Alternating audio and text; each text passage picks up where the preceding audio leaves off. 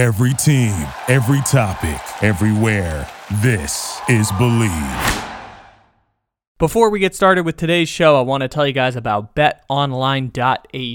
It's time for the sweetest 16 of March. Hope you guys didn't have Kansas or Purdue or Arizona going too far in your bracket. All of your odds, props, promos, and parlays for college basketball are available on BetOnline Sportsbook. You can use our promo code BLEAV50, that's B L E A V 50, to get a 50% welcome bonus on your first deposit with the link in the description to this episode. Bet online, where the game starts.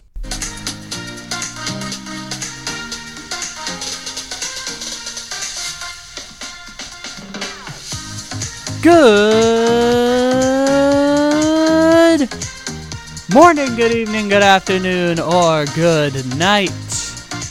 However, and whenever it is you may be listening, thank you for stopping into another fantabulous episode of Wired Up. This is Wired Up episode 138 here on the Take It Easy podcast. Wired Ups have been going all the way back to 2019. It's not every Sunday, it's frequently on Sundays. It's almost exclusively on Sundays, but not every Sunday. And here on Wired Up, we always like to bring some extra discussion from the week into the fold when we have the opportunity or intrigue to do so. And with March Madness going on, there are all sorts of opportunities to break down the basketball going on, and we did it last week. We'll do it again this week. Monday, we'll have a full breakdown of the men's Final Four because I could do up to date analysis here on Wired Up, although right now we're looking at Florida Atlantic trailing by five against Kansas State, but they were winning for most of the second half. There's like eight minutes left, so maybe if I record long enough, we'll get a result here on the show, but it would only be one of the four semifinal games. And if I'm going to talk about hometown 619 school San Diego making it to the Elite Eight and talk about that athletic program, we got to do it in a long form podcast. And uh, I'm going to wait until Monday to discuss that. So, I wanted to take some time here on, to, on this show to talk about the Women's Elite Eight because the Women's Elite Eight is now set. The games will be played today on Sunday and on Monday. It is a really, really interesting field with lots of interesting storylines that I just want to touch on ever so briefly here on the Take It Easy podcast. The first place I want to start is the women's Final Four almost consistently, and really we could say the women's Elite Eight if we want to expand it out, but more specifically, the women's Final Four has a, a disproportionate amount of one and two seeds that advance to the Final Four. There's a number of reasons for this. Talent accumulation at the top was very similar to the men's tournament where the best players went to a handful of programs and those programs because of the lack of exposure in women's sports were able to financially stabilize players incentivize them to come to their schools there's UConnism, which Kate Fagan and Jessica Smetana explain really well how UConnism kind of expanded throughout college basketball during the mid 2000s and late or early 2010s, kind of the 10 year period between like 2005 and 2017, UConn was the program that everyone acknowledged in college basketball. We talked a little bit about this on Monday last week when we talked about South Carolina, Dawn Staley, Aliyah Boston, the coverage around the women's Final Four. And what's interesting about this Elite Eight is that the top seeds are disproportionately losing. Stanford was a number one seed on the women's side. They lost in the second round of the tournament to Ole Miss. And Miami, Florida beat Indiana, another one seed in the round of 32, both on the home floors of the other team. Because the difference in the women's tournament, for those who don't know, round one and round two are played at the home team site. So Miami beat Indiana on Indiana's home floor to knock them out in the second round of the tournament. Ole Miss beat Stanford on Stanford's home floor, which honestly feels like reparations in some way. I don't know how the dynamics work. I know Ole Miss is the rebels, so we're not talking about reparations to black people, because again, Ole Miss is the rebels. They had a Confederate flag up on their stadium and campus until a surprisingly recent amount of time ago. It just feels good that Ole Miss beat Stanford. Just something about that feels good and just. Anyways, Ole Miss wins that game. It was the first time since 2009 that a number one seed failed to make the Sweet 16 at the women's tournament. It happened twice in two days that a number one seed lost in the first two rounds of March Madness. And now you have the Elite Eight set up because I mentioned Miami, Florida earlier. Miami ended up pulling off the giant upset against Indiana, and Miami ended up beating Villanova, who you may remember had the star player who put up 50 points, Maddy Siegrist. Villanova, who was on their way to having a crazy Final Four run, they lost to Miami and Destiny Harden and a program who got punished for paying players essentially, which in an NIL era is kind of like okay, NCAA. If the NCAA showed up and handed me infractions and violations, I would just ignore them. And you don't have to cooperate with the NCAA because the NCAA is not a legal entity. It is a private corporation. You have no obligation to uh, comply with their investigations. They are pretend police at this point. And so Miami, Florida, while sanctioned, is going on this incredible Elite Eight run and they're kind of re- in a weird way they represent rebellion in the women's game which i and maybe in the men's game as well. I know they're playing in the elite eight on sunday against texas and maybe they'll be in the final four by the time this comes out. In the women's game miami florida got hit with actual sanctions and so in a way miami florida represents rebellion. And you know anarchy and rebellion are our love languages when it comes to sports. I'm a sports anarchist through and through. Sometimes i just enjoy watching the world burn. And in this case, Miami, Florida is the one doing the burning. And now they're in the Elite Eight as a nine seed, the first nine seed to advance in over 15 years. And now I'm really rooting for them, not just because of being a sports anarchist, because they're playing against LSU. And for those who don't know, the head coach of LSU is a Hall of Fame basketball coach by the name of Kim Mulkey.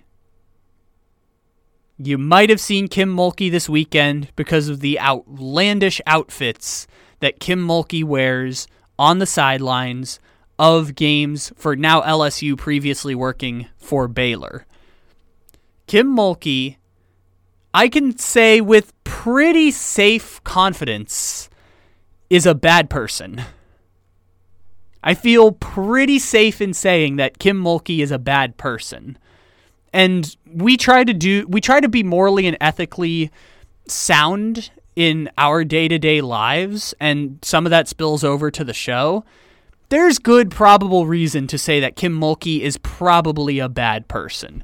We could go down the line to her response of sexual assault victims at Baylor University and the egregious dismissal of female, uh, basically a rampant culture of sexual assault overseen by Ian McCaw and Art Briles in the football program um, having the incentive to cover it up, and Kim Mulkey being someone who at every turn defended Ian McCaw and Art Briles during the Baylor sexual assault scandal.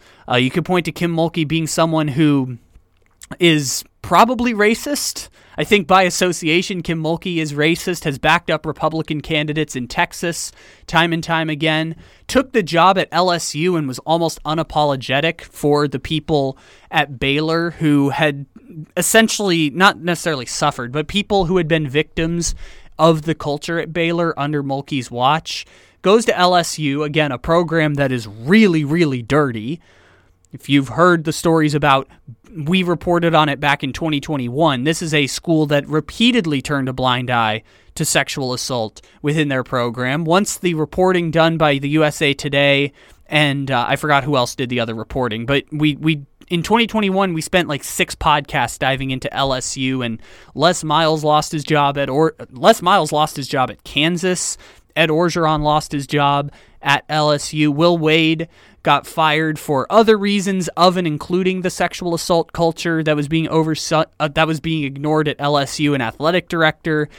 I, I, don't know if the athletic director ended up losing his job or if that was part of the previous regime, but and uh, someone lost their job in the front of the department, and LSU settled like a five hundred million dollar lawsuit with victims of their rampant sexual assault, uh, sexual harassment, and sexual assault culture uh, that was being ignored and it sometimes enabled by LSU. Kim Mulkey goes from Baylor and everything that happened there to LSU in the middle of everything going on with that program, has again been almost unapologetic and ignored some of the sexual assault stuff around LSU. And now Kim Mulkey, Hall of Fame basketball coach, finds herself back in a position where she's getting ready to go to a Final Four with a brand new school.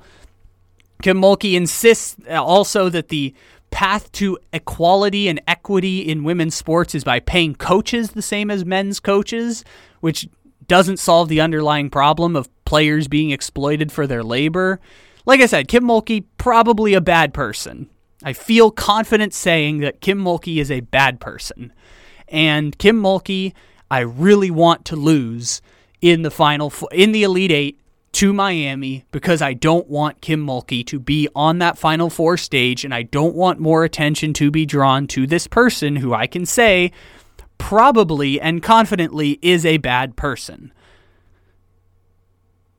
The other matchups at the Elite Eight transition, transition, transition, transition, doing the best we can to transition off of that. The other matchups in the Elite Eight are really, really interesting because on Monday you're going to see Ohio State. I don't know too much about Ohio State. They're a three seed. They've pulled off victories against UConn, which is obviously a big deal. I know UConn hasn't won a championship in now seven seasons, and they haven't made a Final Four in. I think they've made one Final Four in seven seasons. So obviously, this isn't the same UConn program, and Paige Bueckers tearing her ACL at the start of the season was kind of the downfall for UConn.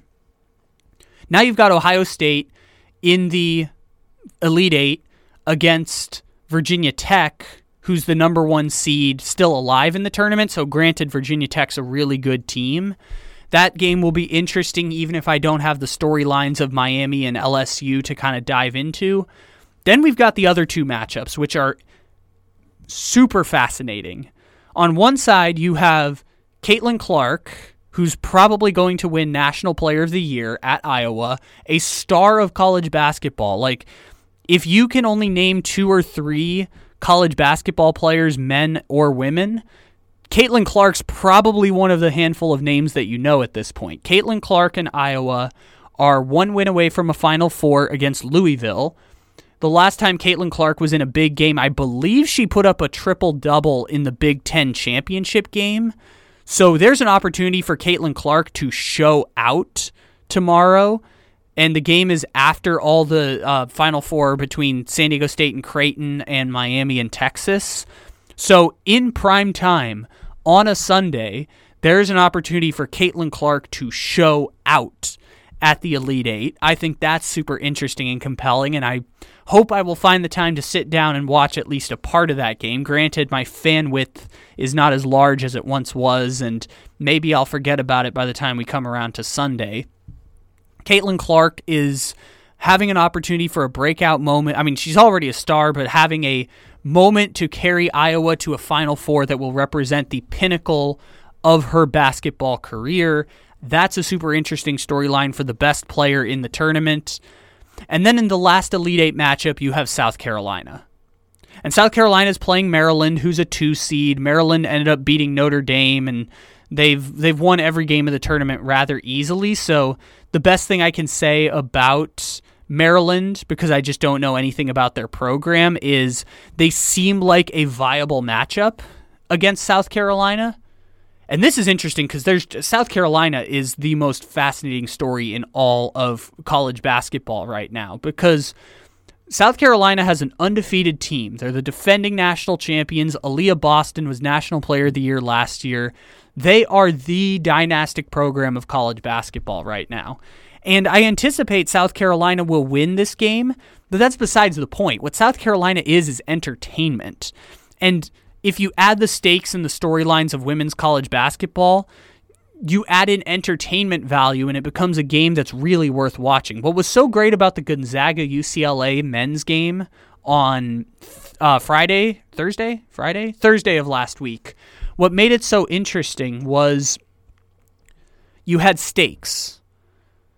One game winner go home, Sweet 16, two of the five best teams in college basketball. You had all the storylines of the two preeminent West Coast basketball programs Gonzaga taking UCLA's birthright to championships, and they have a tournament history against each other. You had entertainment. That game was thoroughly entertaining. The first half was up and down, point after point after point. You had action, and at the end of the game, you had intense amounts of drama where it was Gonzaga overcoming a 13 point deficit to take a 10 point lead that they then threw away in the final two minutes of the game, and it came down to one possession for Gonzaga to decide the title or sorry, to decide the victor who would probably go on to the final four. You had stakes, storylines, entertainment, action, and drama, which pretty much is the five tools of making for a classic sports event. Maryland and South Carolina has two, has three of them already going into the game because you have the, the stakes of one game winner go home. All of these March Madness games have stakes, especially when we're talking about two of the three best teams remaining in the tournament, which is Maryland and South Carolina, based on Maryland being a two seed, winning every game so far by at least 15 points. Maryland is a really good basketball team and a respectable opponent. South Carolina is the dynastic program of college basketball. And if you're looking for storylines to help you get invested in this sport, look no further than South Carolina. We talked about it on Monday last week with Dawn Staley and being a black woman as a head coach in the face of the sport and someone who's outspoken about black women's issues and is really an interesting figure in this world of college sports where the coaches can sometimes I mean a lot of times the coaches are bigger than the players. You the players rotate every 3 or 4 years. The coaches remain for 10 to 20 years. The coaches are part of the story. And so Dawn Staley at South Carolina has a two-time national champion program, 2017 with A'ja Wilson, 2022 with Aliyah Boston last year. She has an undefeated team this year with the number one seed, who is high, is expected to win the entire tournament, go back to back, and firmly create a dynastic program for all of time at South Carolina that feels like it's already there.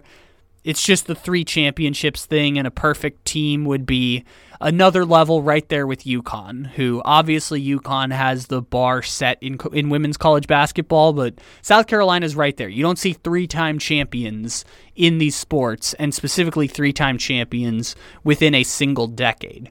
There are so many interesting storylines before we even get to Aliyah Boston and the rest of players on South Carolina. Before we even get to that, you've got all the interesting storylines around that program and that coach and they play a really entertaining style of basketball.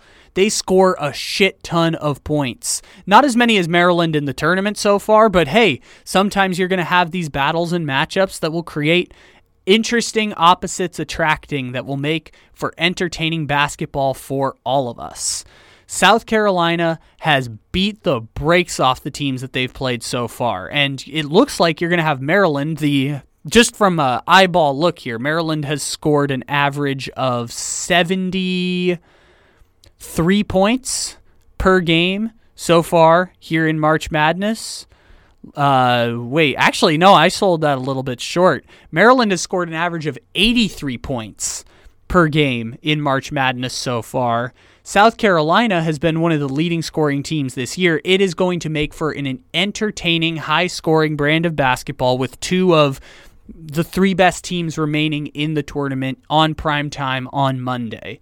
That game is going to be incredibly, incredibly interesting to watch. And all four of these games have interesting storylines that can be deciphered from them. Whether it's Caitlin Clark, whether it's Miami being the anarchists of the sport, whether it's disdain for Kim Mulkey and the villain who I want to lose because I can say pretty confidently Kim Mulkey is a bad person, whether it's Virginia Tech and what they've put up this year. There's and all the way down to Aliyah Boston, Dawn Staley in South Carolina, and everything we talked about for 20 minutes last Monday. All of this is interesting. All of these talking points and all of these storylines are going to drive interest around this. And the women's Elite Eight is going to be really exciting to watch because we've reached this point in the tournament where all the stakes, all the storylines are coming into focus. And I think it's going to make for very, very entertaining basketball over the next two days. Ladies and gentlemen, thanks for stopping in here to Wired Up here on the Take It Easy podcast. We're going to have episodes Monday through Friday all throughout this week. Hope you leave a five star review, download, support our work, maybe even buy our new book. Our new book on the San Antonio Spurs dynasty is out now. It's called The Spurs Dynasty, a historical account of the most successful franchise in all of North American pro sports. You can check that out wherever you get books. There's links in the description to this episode to all of that stuff. Thank you for stopping in and for all of your support. We'll talk to you again tomorrow. And in the meantime, take it easy. Thank you for listening to Bleav. You can show support to your host by subscribing to the show and giving us a five star rating on your preferred platform. Check us out at Bleav.com and search for B L E A V on YouTube.